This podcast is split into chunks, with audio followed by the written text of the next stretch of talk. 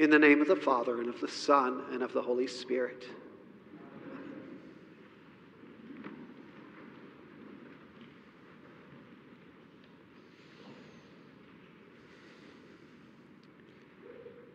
Matthew. He would have been 46 years old this year. But his life was cut short in 1998 at the age of 21. He grew up as a child of loving parents and had a little brother. He was creative. He loved acting and learning languages. He believed in the importance of equity and equality and was profoundly empathetic. Matthew was also gay and experienced more than his fair share of bullying, shaming, and harassment. It was something that he carried with him everywhere.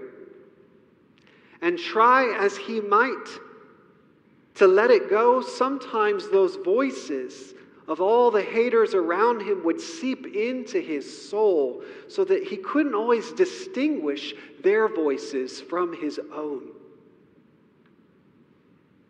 And though he continued to look for healing, one horrific night, Matthew Shepard's life was taken from him by those who sought to shame him before he could fully find that healing. It's a story that's all too common. And while we've certainly made progress, people still die every day at the hands of hate and shame. And even those of us who survive, we often carry within us the voices of hate and shame. We carry within us the voices that say, we're not smart enough, we're not good enough, we're not Christian enough. We're not natural. We're not beautiful. We're not strong. We carry within us voices that say that it's all our fault, or that we're nothing more than our mistakes, or that we are nothing more than sinners. And when we carry continue to carry with us those voices that have seeped down into our psyche, it's hard for even the voices of affirmation and encouragement to cast them out. We have all experienced being shamed. We have all experienced carrying shame. And some of us, like Matthew, more than our fair share. Today's gospel lesson is about just that. In it, we encounter a gathering, a party, a feast of friends, enjoying the company of one another when outside the fingers start wagging and the voices start chattering. How could you hang out with them? Do you know what they are? Do you know what they do? You should be ashamed to even be in the same room as them. So spoke the Pharisees as Jesus spent time with his new friend, Matthew, and his community. The Pharisees called them sinners. And both the narrator and Jesus pick up that word, sinners, though the passage is unclear as to what makes them sinners or if they are actually sinners at all. In ancient Greek, in the ancient Greek world, the word for sinners, hamartolos, was really more derogatory than it was descriptive. It was used to shame people, to classify those that were out and those that were in, to form stigmatized groups of judgment, which is exactly what the Pharisees are doing here. In the Pharisees' words in our gospel lesson, there is nothing said about this community's actions. There is only shaming. Perhaps this group of people were no more sinners than anyone else. Perhaps they were more sinners than anyone else. We don't know, but whether or not they sinned is really irrelevant because this passage is not actually about sin or their sin. It's about people and how we treat them. While the Pharisees looked at Matthew and his friends and saw people to hate, Jesus saw people to love. While the Pharisees saw people to stay away from, Jesus saw friends to share a table with.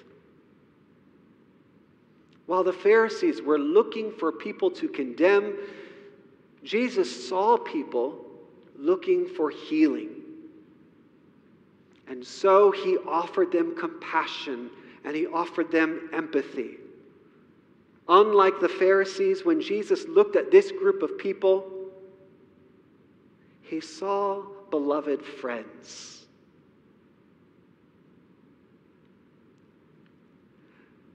Now, I wonder what we would see if we looked at ourselves through the eyes of Jesus rather than through the eyes of our haters.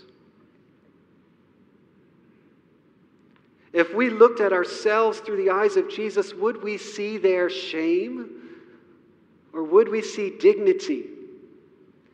If we looked through the eyes of Jesus, would we see our mistakes or God's masterpiece? If we looked through the eyes of Jesus, would we see someone to hate or someone to love? Or to look at it from another perspective, I wonder what we would see if we looked at others through the eyes of Jesus rather than condemnation and judgment. If we did that, how might we treat others differently? How might we see ourselves in different company?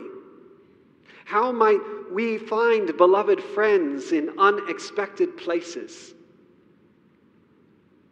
That's what this passage is about. In the years since Matthew Shepard's death, his story has become a call to the work of erasing hate in the world around us. In his honor, his parents started the Matthew Shepard Foundation, a foundation dedicated to changing hearts and minds to embrace the dignity and equality of all people. You can find out more about their work on their website. And in doing this work, Matthew's parents are following the steps of Jesus and feasting with those who have too often been shamed for some aspect of their identity. And looking at their example, we are also called to follow in Jesus' footsteps. Because even after 25 years, there are still hearts and minds to change. There are still those in need of healing from the shame that they've been forced to carry. There is still compassion to be given.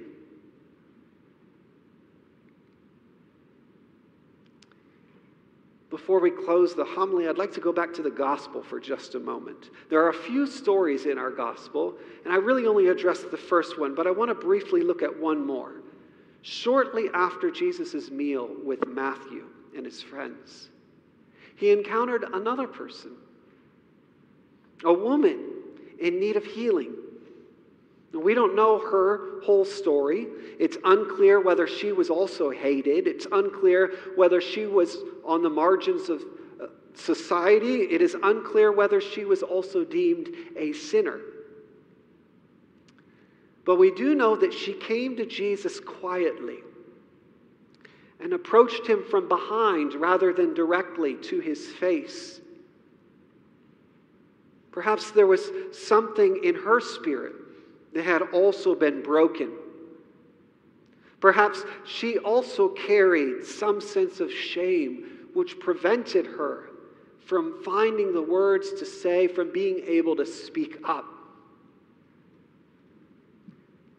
And yet, in the midst of that shame, she also had determination. She also had belief. She had conviction. And so quietly and boldly, she touched the fringe of Jesus' cloak. And when Jesus noticed, he turned around and called her not by the name sinner, but daughter. Take heart, he said. Tharseo in Greek. It's better translated as be confident, be bold, be courageous, take pride. Friends, may you not be bent under the weight of shame, but may you take pride in who you are in the eyes of Jesus, God's beloved. Amen.